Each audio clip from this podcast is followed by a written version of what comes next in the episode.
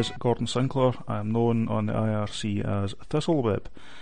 Now, this HPR episode um, is about customs, and it's about how to get your uh, your laptop, uh, your netbook through customs um, with your data at the other side, um, and effectively hidden from the copyright cops. Uh, sorry, the customs officers, um, who are these days basically working at the behest of the uh, the entertainment mafia.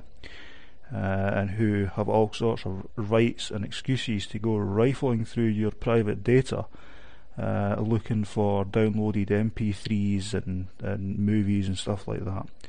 So you've got different ways to do it. Uh, you've got the, the last thing you want to do is to try to pretend that oh the laptop isn't working. I'll never buy that. Um, what you've the idea is to cooperate and let them see what they think is everything um, when you know it's not. Uh, so you've got different ways to do it. I mean, I think of this as the um, like the airport security. When you walk through the, the metal detector, um, your luggage goes through separately when it's X-rayed and stuff like that. Uh, and there's certain there's a security uh, customs officer there, um, and obviously the things like your keys will trigger the, the detector. You take them off and you go through again, and um, so you've got to find a way to get your data from one side of this barrier to the other, um, while uh, while keeping it hidden or keeping it away from the customs officers. Um, so there's different ways to do this. Um, you've got the first one is using some sort of cloud service, whereby you um, upload your uh, your home folder to some cloud service, and then once you're through customs, you go through with a blank laptop um, or a blank netbook, and you get to your hotel at the other side.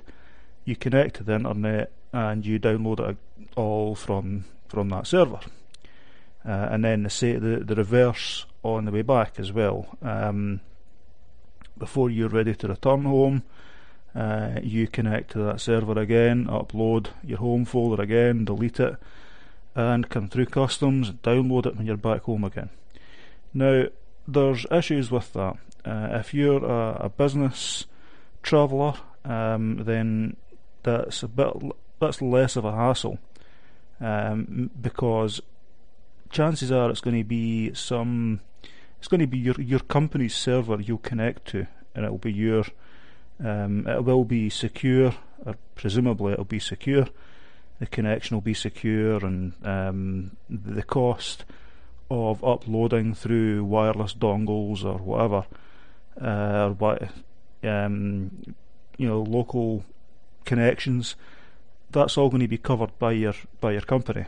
Uh, the the issue is here is for home users, for domestic users, when you take your machine on holiday with you um, then you're looking at something, most likely it's going to be a, a third party uh, cloud service like Amazon or um, or Google or God God help you Microsoft. Um, some server somewhere. But the problem with that is you're putting your your own personal excuse me, your own personal data onto a third party server. There's all sorts of, of privacy um, concerns with that. It will be mined um, for all sorts of information about you um, so that they can then target you with other services and um, you know Google put um, Google have algorithms to scan inside your Google Mail um, to pick out keywords and inject adverts based on those keywords. It's not a human being, but it is still an algorithm that's helping to build up a profile on you. Um, so that's one concern is uh, that it's you're putting your private stuff in that in that cloud, uh, third party cloud. It's not entirely uh, private.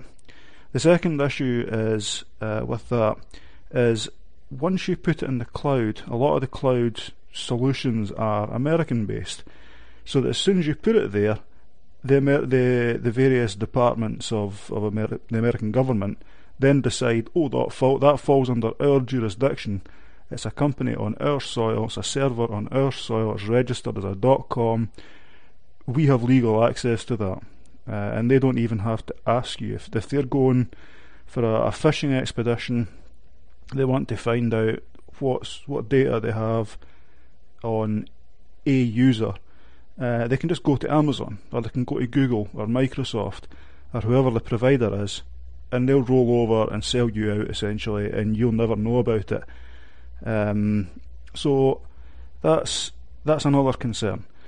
The other one, if you can get around that, I'm assuming you don't have anything that's really um, that troubling. Um, if you can get around that, the other concern is about cost because if you're going on, on holiday, um, you don't want to be, you're not going to get a, a quote value for money, unquote, ISP package when you're across uh, in this in this country. If you're only there for two or three weeks, then you're going to buy a local ISP's uh, dongle, USB dongle. If I go to America, I'm not going to uh, I'm not going to sign up to a, a two-year contract with AT and T I'm going to buy like a, pay and go USB dongle um, that I can. It's a throwaway thing. That I'm only going to use it and maybe top it up um, if I have to, and it's a throwaway thing. Um, so when you're if you have to download your home folder through this this USB dongle uh, per megabyte, that's going to be expensive, or it could be expensive. Uh, and then the same with going for putting it back up the way before you come back home again.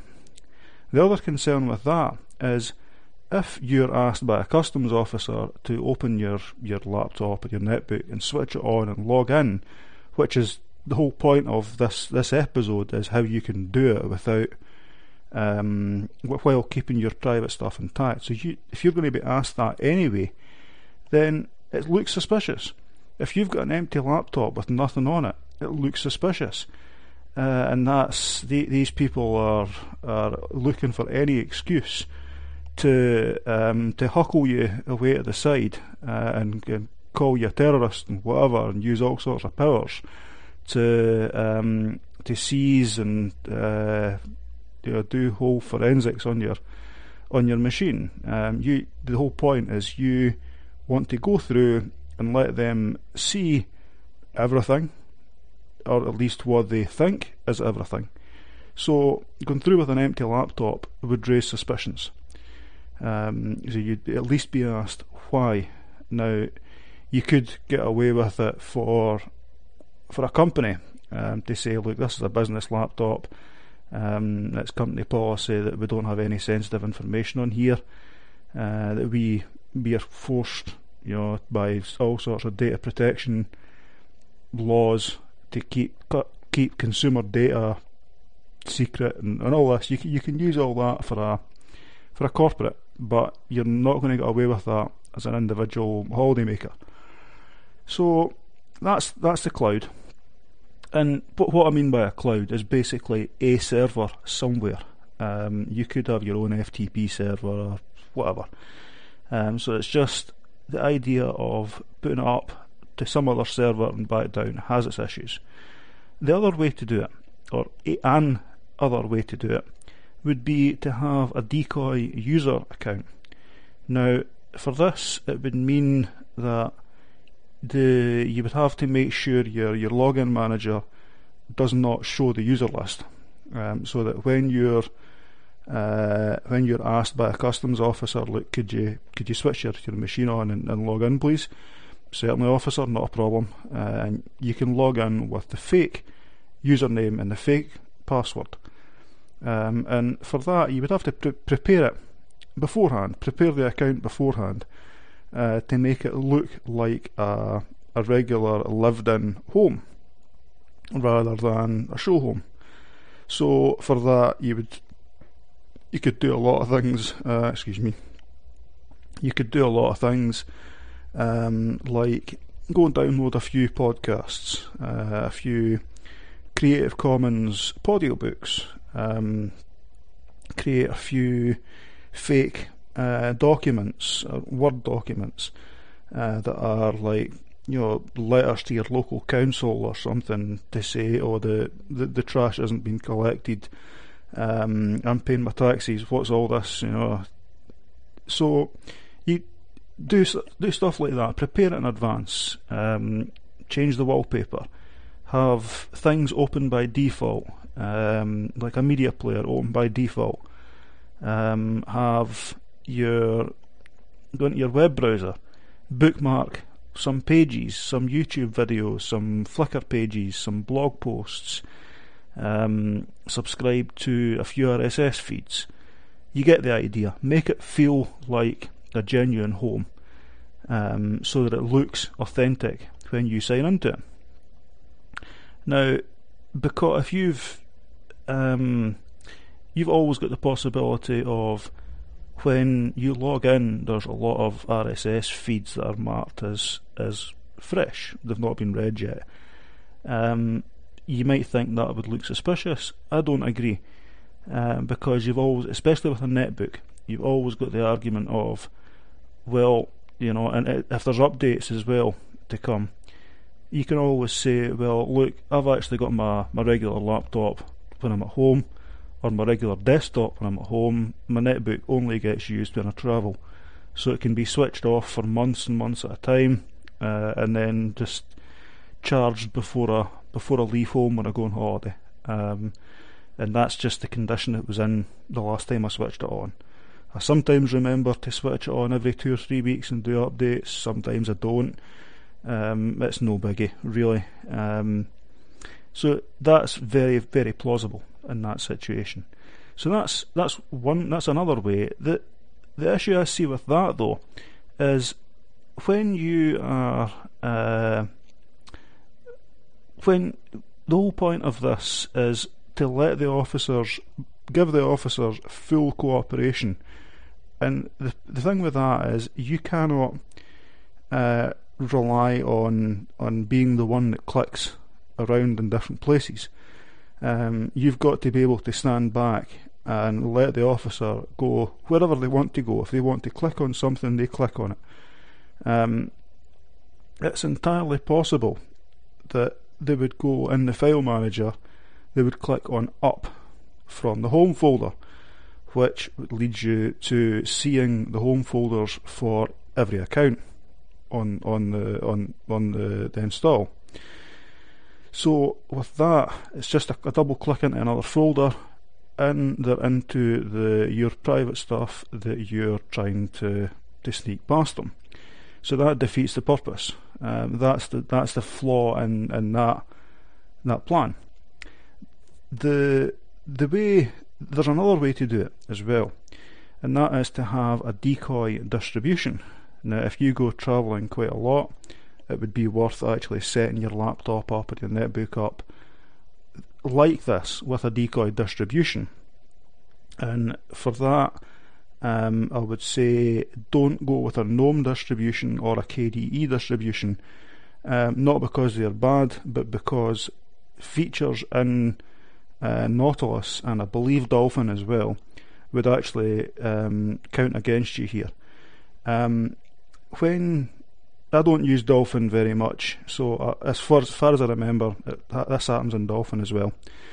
Nautilus it picks up um, partitions that are on your disk and it helpfully mounts them and puts them in the sidebar, which is great it's, it's, it's really handy, but in this case, you don't want that because the officer is just a click away from your home folder, your real home folder, which is the whole point of trying to hide that. So I would suggest going for something that's um, that's light, um, that's um, that doesn't use Nautilus or doesn't use Dolphin. Um, Thunar is a good bit. Uh, so something either XFCE or even Crunchbang um, uses Thunar as well. Um, so if you set up your if you set it up to dual boot uh, and put your your main distribution as you would normally install it, but leave say a 10 gig partition at the end of the drive for your decoy partition and install whatever it happens to be. It might be Crunchbang, it might be something else, uh, and put that on on the, the remaining 10 gig. And again, the same thing happens. The same thing applies. Make sure that the um, that you prepare it in advance. Change the wallpaper. Um, you know, set up bookmarks, RSS feeds, um, some decoy documents. Make it look like a genuine home. Um, and then when you're asked to, to boot up the, the laptop, well, you've got something to go into that's not going to see and not going to mount your, your normal stuff. So the problem, the, the next thing is here, well, if you're dual booting, then surely the um, you would get the grub menu and the officer would see that and see there's two operating systems uh, and would want to see both. Well, here's the trick. If you install, make sure grub is controlled from the, the decoy operating system. Uh, when you are about to go on, on, on holiday, when you're about to, to travel and you know that you might get pulled out of line and being asked to switch the machine on, what you do basically is log into the decoy um, operating system, the decoy distribution. Um, you know, you could even do your updates and whatever before you uh, while you're there. But open up Grub and change a couple of things in the Grub file. Uh, so it'd be uh, sudo space uh, gedit space uh, slash boot slash grub slash grub.cfg. That'll open it as root. Obviously, it needs needs to be root. Uh, and with gedit, use your editor of choice. And the two things you're, you're looking to change here um, first of all, is the set default equals zero. Uh, that means that it's it's always the one that's right at the top of the list. That ensures that when you get a new kernel, uh, it, it boots into that um, because that appears at the top of the list. Now, if you count down the the number to the one that's your actual decoy, and set that as your default, obviously it starts at zero. So if your decoy is fourth on the list, then that would be set default equals 3. 0, 1, 2, 3.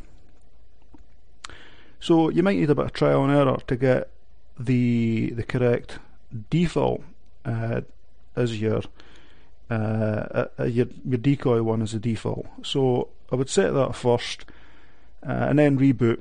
Don't touch it. Let the timer count down and see where it goes. Once you've got the right distribution or the right one, um, then go back into grub again and change the next thing you're looking for is the timer. So it's uh, set timer equals 5 or 10 or whatever that's in seconds. Uh, so change that to 0 and if you do it as soon as you do that you don't see grub. The next time you reboot you don't see grub. It goes straight into your, your default as if that's the only thing on the disk. Uh, so that's basically it. When when you walk through customs and you're pulled out of line, could you power your laptop up, please? Certainly, officer, not a problem. Uh, and you power it up. Your grub doesn't show. It goes straight into the decoy. Uh, you sign in as you'd expect to sign in, and happily stand to the side and let the officer click away to their heart's content. You're the model of um, a cooperative citizen uh, knowing fine well that your data is actually on the machine they're touching, but they'll never see it. It is basically invisible ink. Um, the other way to look at it, and the, the uh, and the whole wall analogy is it is the tunnel underneath. Excuse me. It is the Great Escape. As your data travels underneath their feet, and they're completely oblivious to it. Um, so that's that's how to do that.